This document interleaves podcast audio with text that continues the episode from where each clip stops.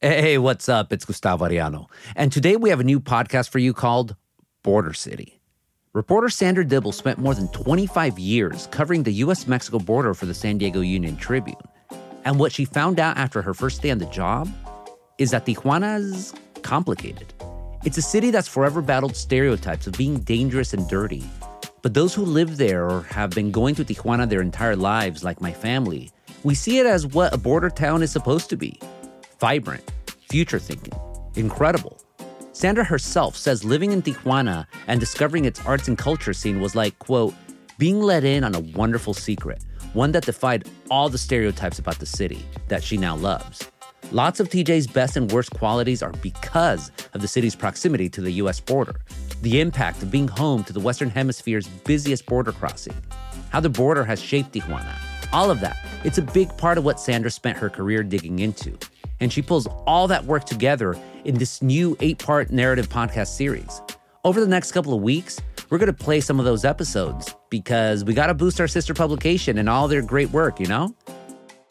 So here's episode one of Border City. It's called Crime and Friendship. And here's Sandra. Enjoy. Whenever I catch the news these days, I see stories about the US Mexico border. And so many times I'm struck by one thought.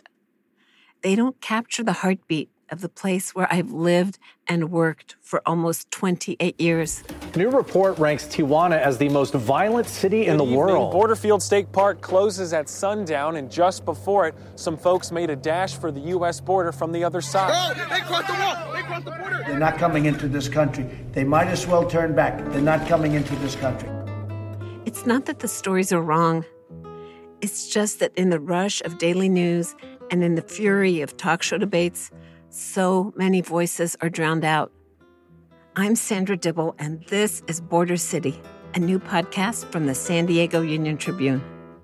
It's about my time reporting in Tijuana, a city on the busiest stretch of the border, a city both cursed and enriched by its proximity to the U.S. It's about the people who live here and the people who pass through about the geography that shapes and sometimes breaks them. I was curious about a city that, just like me, seemed caught between worlds.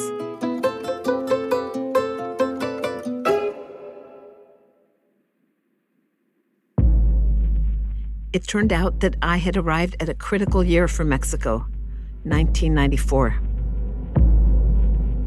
On January 1st, Indigenous Zapatista rebels in southern Mexico declared war on the Mexican government. Hundreds of armed peasants have seized control of four towns in southern Mexico. They demanded rights and recognition for the country's indigenous people, and they called themselves the Zapatista Army of National Liberation. The Zapatistas wanted to draw attention to the injustice and poverty that was sending so many people to the United States.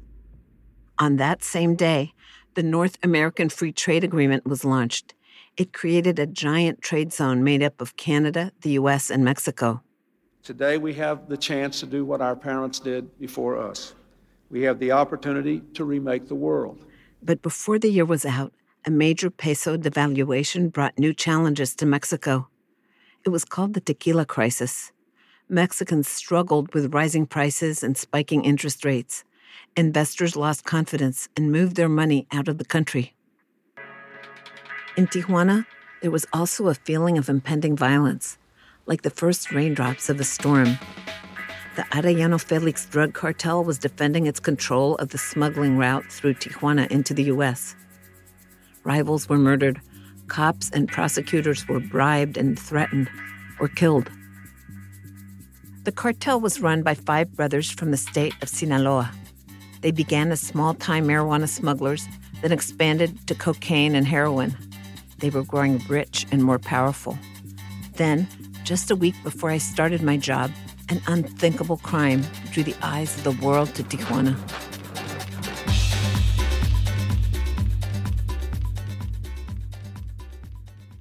Luis Donaldo Colosio was Mexico's leading presidential candidate. He was in his mid 40s, handsome, charismatic. He talked about social justice.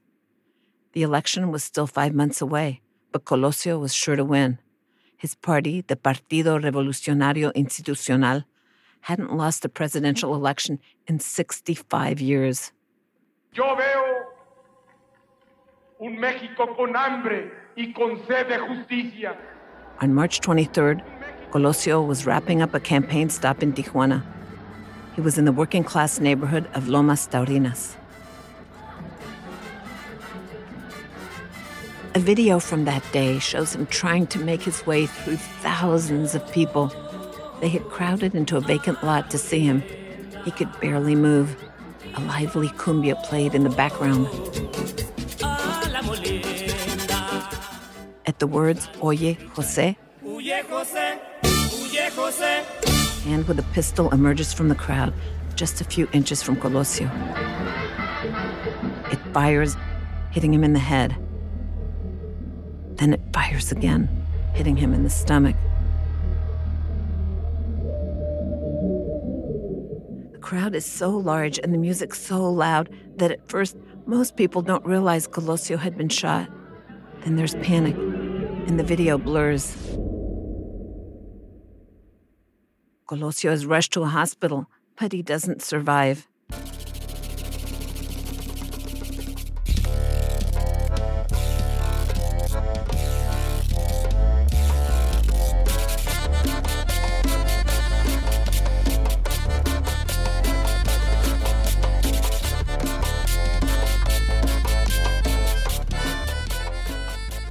More of Sandra's story after a quick break.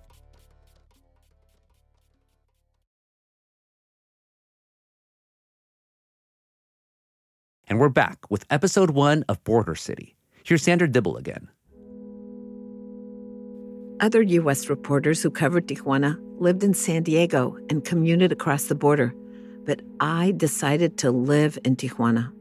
I imagined slipping into a busy, bustling metropolis filled with people searching for a place and a purpose.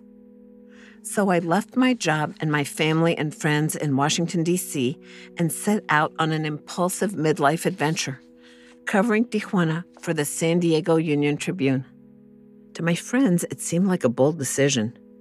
But to tell you the truth, I was homesick and filled with self doubt. I spoke Spanish and had studied and worked in other parts of Mexico.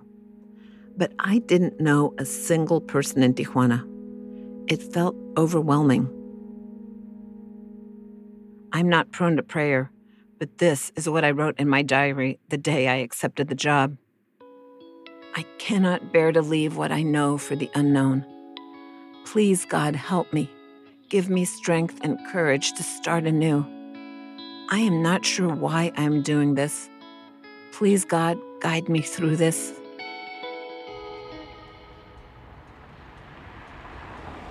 The mechanics of crossing into my new life were simple. From San Diego, I took Interstate 805 and drove south. As I got closer to the border, I could see Tijuana's hillsides packed with tiny houses. There wasn't much foliage. It looked so different from San Diego. I found a two bedroom apartment in a neighborhood on a hillside near the city's golf course. The streets were so quiet that at sundown I could hear flocks of birds chirping in trees. The houses were protected by barking dogs and by tall walls splashed with red, pink, and purple bougainvillea.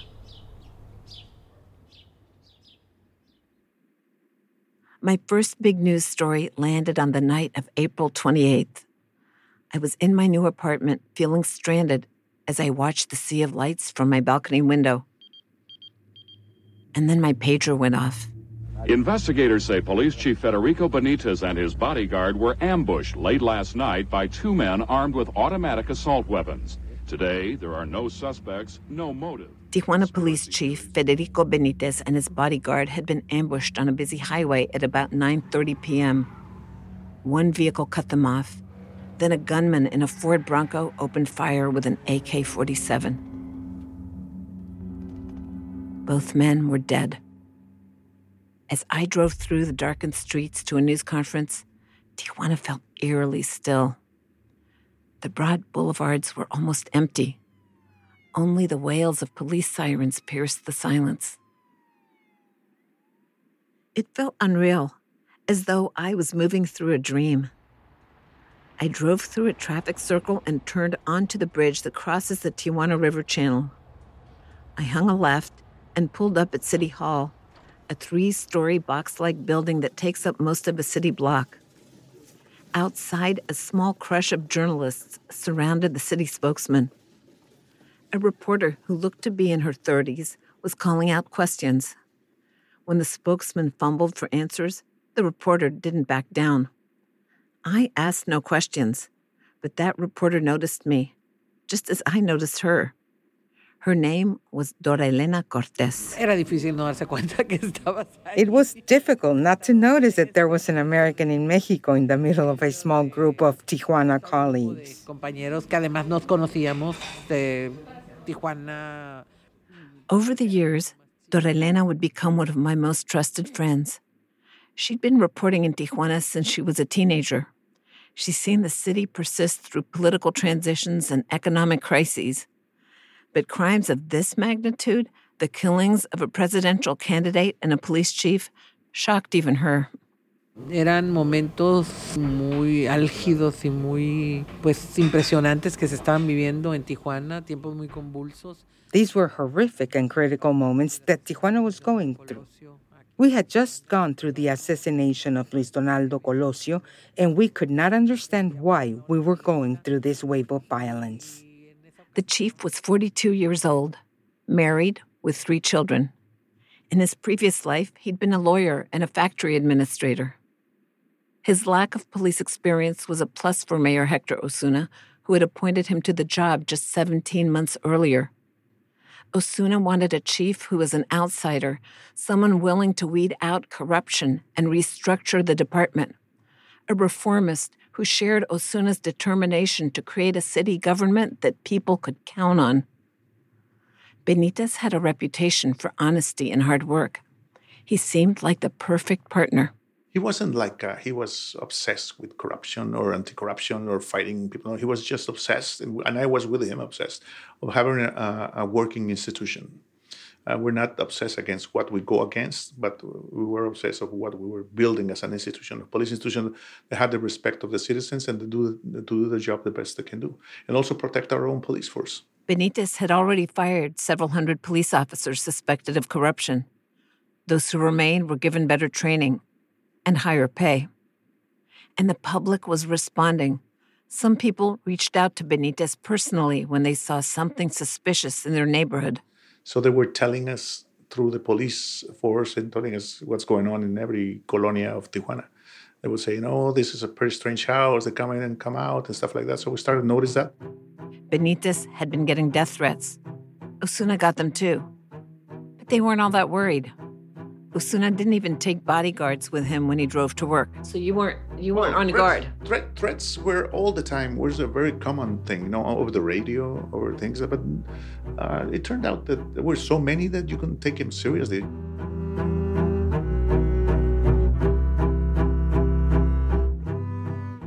A few days before Benitez was killed, he told the mayor about a meeting he had with a federal police commander, a young guy who'd just been assigned to Tijuana. The commander asked Benitez to stop interfering in drug related activities. If he did, both of them would receive a benefit. There'll, there'll be benefit for, for both of them. I don't know about figures or something. And I go like, he came right away to tell me. And I go like, well, don't worry about it. Just don't mess around with him. That's it. Was he frightened? No, I don't think. I don't think he was frightened. I think he was uh, surprised about the uh, boldness of the uh, of the first uh, encounter with him. and goes like, "This is the way we want to run things here."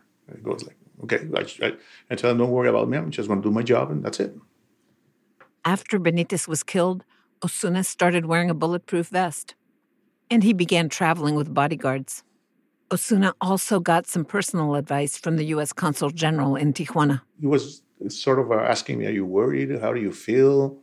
And I go, "Yeah, well, I'm worried. I, you know, I don't feel good. I don't feel safe. But I got to do what I got to do. So I got to keep working." A lot of people around me telling me that I got to be more careful in terms of uh, my safety. And I go, like, "I don't know. It's, it's difficult to cope with this." And he goes, "You know what? I'm, I come from Colombia, and he, he used to be in Colombia." And he says, uh, "You you'll get used to it." I mean, violent places, then and I, I, was thinking at that time that it was very difficult to get used to that. He says, no, no, no, don't worry about it. You'll get used to it. Just be careful about it. I mean, take your precautions, but you'll get used to it. Did, did you get used to it? Yeah. okay. okay. Osuna said that after a couple of weeks, he stopped worrying so much. He still had a security detail, but it was smaller. Then we just said, well, forget about it. I mean, it's going to happen, it's going to happen anyways.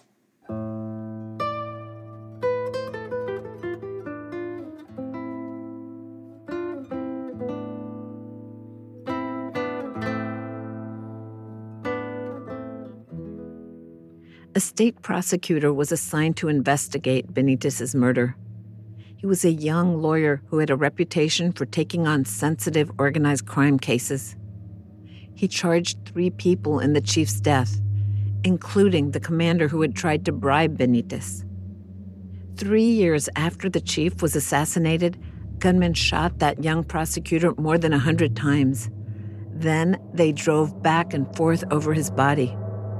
It happened outside his home in Tijuana, in front of his wife and infant daughter. To outsiders, Tijuana is often defined by violent incidents, like the ones I'm telling you about. But I quickly learned that Tijuana is a city of many realities. Because I knew so few people when I arrived, I had a lot of free time to roam. I would drive east to the ragged neighborhoods on the city's outer edges, without paved roads or running water. I saw houses built from old garage doors that had been carried across the border from California. I dropped in at outdoor markets and watched families do their weekend shopping beneath brightly colored tarps. Other times, I headed for Avenida Revolucion, the busy tourist strip, and made friends with the merchants selling fine pottery and embroidered blouses. Senor Espinosa wore a beret and shared his wine and cheese as he told me about the people from Mexico's interior who made the crafts he displayed. One of my first friends was an Argentinian woman named Adelaida Lagares. I was covering an anti violence protest in downtown Tijuana, and she was hard to miss. She was wearing a blazer with red and white stripes that looked like something she'd stolen from a barbershop quartet. She was in her early 60s. She had short white hair, big aqua eyes, and a laugh that made everything seem all right. Adelaida had raised six children. She had survived a military dictatorship, exile, two divorces. She was always ready for a political discussion with a cigarette and a coffee cup in hand. I became part of Adelaida's eclectic circle of friends and family. Sociologists, psychologists, a historian, a demographer, most of them transplants like me. We gathered at her hillside apartment for potluck parties we shared wine and talked for hours. I could tell Adelaida anything that was on my mind. I told her about my family, about growing up in different countries as a diplomat's daughter, about the Tijuana I was discovering day after day. Sometimes we'd walk to her window and just stand together, looking at the hillsides covered with lights. We talked about how the city was a crossroads just like the cities of antiquity I'd studied in school Carthage, Alexandria, Damascus, Constantinople, a vibrant city of trade and migration, of people like me and Adelaida.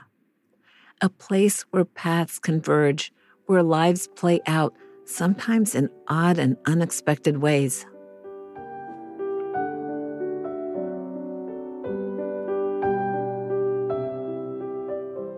One night, high on a hillside, I went to hear a performance by Marco Antonio Labastida. He sang romantic music by the late Maria Grever, a 20th century Mexican songwriter.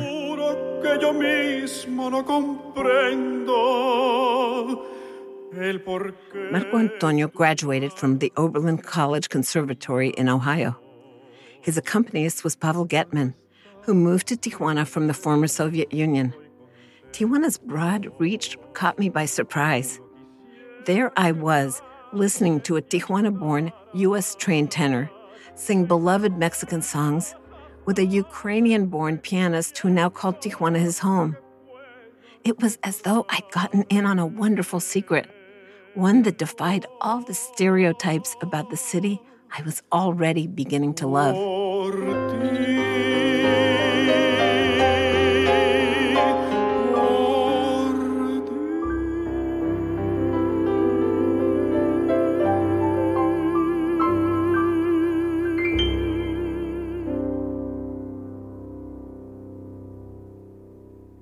Back to Tijuana after the break.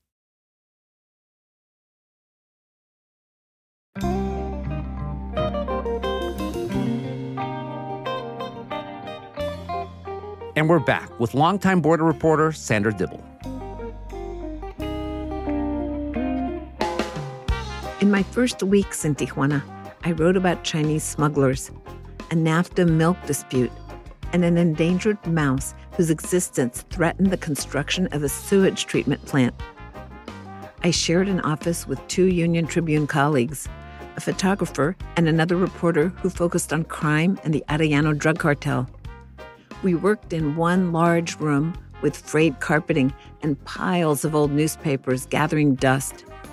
It was in the upscale Rio zone, the city's financial center federal and state police offices were so close that I walked to them. For lunch, I strolled to a nearby taco stand or waited for a vendor to buzz from downstairs. He'd walk up with a plate of fruit sprinkled with chili, salt, and lime juice. My circle of friends slowly grew. I met Mexican colleagues for coffee. Sometimes I sat with Dorelena, my new journalist friend. It was, and still is, hard to get a word in edgewise at her table. She talks fast, and people are always stopping by to discuss the latest news. Dorelena invited me to family gatherings at her house. Everyone clamored for a chance to sing, and I was fascinated by their lack of inhibition. Dorelena's sister, Norma, would belt out boleros and ballads in this deep, soulful voice. Soon, Norma and I were friends too. Si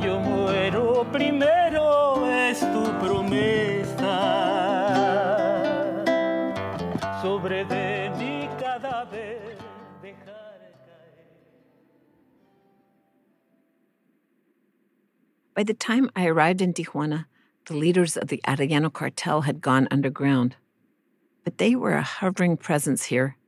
Their names would come up whenever people were killed, arrested, or disappeared. The U.S. State Department is offering a $2 million reward for information leading to the capture and conviction of cartel leader and muscle man Ramon Arellano Felix. The brothers had begun inserting themselves into Tijuana society in the early 80s. It was a smaller city then, not much more than a half million, but growing fast. Nobody was quite sure what to make of them with their brash manners and garish shirts. By the mid 1980s, they were spotted all over town. Benjamin Arellano led the organization. He married a local woman, and they had two children. He could be seen poring over ledgers at Sanborn's. It's a popular restaurant on Avenida Revolucion in the city's tourism district. Ramon Arellano was the cartel's temperamental enforcer. He sped around in a red Porsche and partied in the upscale Hipódromo neighborhood. Sometimes he flirted with girls outside an elite private school, Instituto Mexico. Some of the students were mesmerized by his gaudy clothes and fancy car. The brothers and their entourage often showed up at a popular nightclub called La O. They dressed like cowboys and they partied in the VIP lounge. They were too loud, too strong, and they, they were impressive young people from Sonora. That's Jose Galicot. He owned La O back then. Uh, impressive because they were so smart, or impressive because they were so handsome, or why were they impressive? When you are a young guy and you see people that have been successful, they have cars, they have money, they have girls, they have things those young people suddenly want to emulate that. Galicot said the Tijuanenses, that's what people here call themselves, had never seen anything like the Arellanos. Did they make you scared for your own children? Like, don't go with those guys? Yes. When they came here, it was a surprise. We, we, we didn't have this kind of people. So we were not ready to defend ourselves or our children. As soon as we saw what was happening, I, I talked to my children many times. Adriana Hodoyan was one of the young people whose life would be turned upside down by the Arellanos. She had just turned 20 when she first saw Ramon Arellano. It was in 1987, during a party at a neighbor's house. And I'm just hanging out, and then this guy, this clown, I would say, he had the hair like like he was wearing a helmet out of hair. He was wearing a mink um, a mink vest, no shirt. He was wearing a super thick gold chain with a cross like this big with emeralds. I don't know, this is what, five, seven inches? With an encrusted in emeralds, just huge emeralds. Wearing leather shorts and cowboy boots. I mean, I just started laughing. I was like, who brought the clown? You know, and everybody's like, shut up, that's Ramon. I'm like, that is Ramon? Oh my goodness. So yeah, I didn't have a good start with him. I didn't, I didn't, that was my first impression. Ramon sometimes swung by a meeting place for neighborhood teens, a tree simply known as El Arbol. It was just down the block from the large, comfortable house where Adriana grew up with her parents and three brothers. It was the kind of street where neighbors knew each other. Adriana's paternal grandfather was an immigrant to Tijuana. He settled there after fleeing the Armenian genocide of the early 20th century. Her father, Alejandro, was a respected civil engineer. Her mother, Cristina, spent time at the country club and volunteered at the Red Cross. Adriana and her brothers were born in U.S. hospitals, a common practice back then for Tijuana residents who could afford it. Like many people in Tijuana, they are dual U.S. and Mexican citizens. They attended prestigious Catholic schools on both sides of the border. Adriana still lives in the family home. She remembers a happy childhood where she and her brothers felt safe playing outside until sundown we were good kids. You know, we never did anything bad to people. We we never I mean, all of us. Uh, we were thick as thieves, like the four of us. It was the four of us against the world. Her oldest brother, Alejandro, was called Alex. He played basketball, football, and baseball and was often the team captain. Alfredo was 10 years younger. He loved animals and was on the country club swim team. As Adriana and her brothers grew into adolescence and adulthood, they did what others in their circle of childhood friends were doing. They partied hard, and they didn't think too much about the consequences of their actions. So we thought we could get away with everything. We could run a red light and nothing would happen. If we'd get stopped by a police car, you know, we'd be like, I'm so and so, and they'd be like, okay, sorry, go ahead. No, we're the old families from Tijuana. Okay, sorry, go ahead standing in a line to go into a bar or going to a disco was like, what? No. We were spoiled assholes, is what we were. I mean, now looking back, we were just, um, excuse my language, but we were a bunch of pricks, you know? Uh, we thought the world was ours. Our uh, parents had money. We, a job? What? No. You know, jobs weren't for us. It was like an epidemic. It was, I think that from maybe 25 kids, maybe five worked you know? And it was really bad. It was just bad.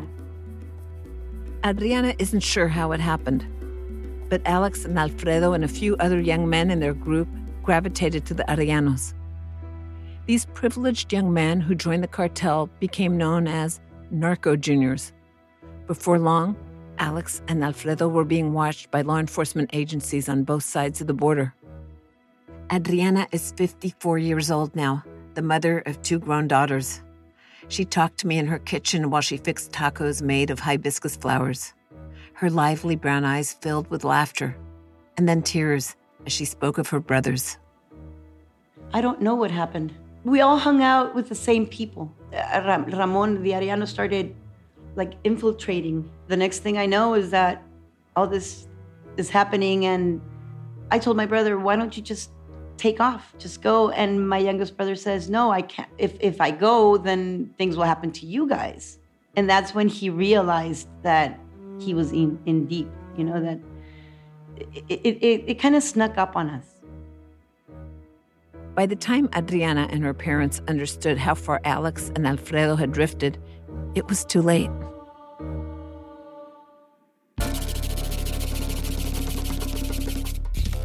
In episode two, the 1996 Republican convention comes to San Diego, and Tijuana hopes to grab some of the international spotlight.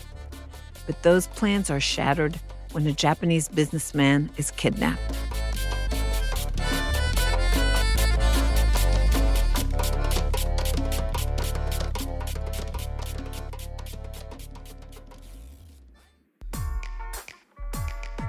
Border City was reported, written, and created by me, Sandra Dibble. Susan White was my editor and co creator. Our associate producers were Elise Anush Manukian and Hafsa Fatima. Kurt Conan and AM/FM Music provided original music and sound design. Joanne Farian and Garage Media supplied production support. Our theme song, Guerra Mestiza, was composed by Gerardo Tamés and performed by Mexico City based Los Folkloristas. Marco Antonio Labastida and Jorge Villalobos performed Júrame by Maria Grever.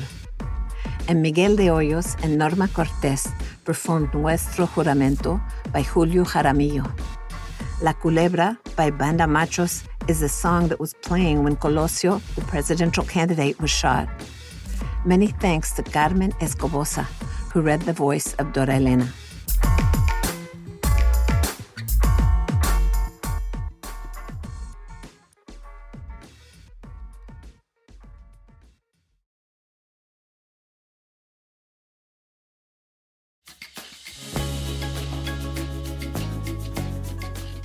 Really great work, Sandra. Congrats on a great first episode of Border City and everyone else. Make sure you find and follow Border City on Spotify, Apple, or wherever you listen to podcasts so you don't miss any future episodes. And of course, we'll have a couple more episodes in the coming weeks here on The Times. And that's it for this episode of The Times, daily news from the LA Times. Tomorrow, one of my colleagues talks to us about losing her dad to COVID 19 and ties it to a bigger conversation about losing black men in America and why no one should be okay with how things stand. Our show is produced by Shannon Lin, Denise Guerra, Kasia Broussalian, Ashley Brown, Angel Carreras, and David Toledo. Our engineer is Mario Diaz. Our editor is Kinsey Moreland. Our executive producers are Jasmine Aguilera and Shani Hilton, and our theme music is by Andrew Eapen. Like what you're listening to? Then make sure to follow the Times on whatever platform you use. Don't make us the Puccia Podcasts. I'm Gustavo Arellano. We'll be back tomorrow with all the news and desmadre. Gracias.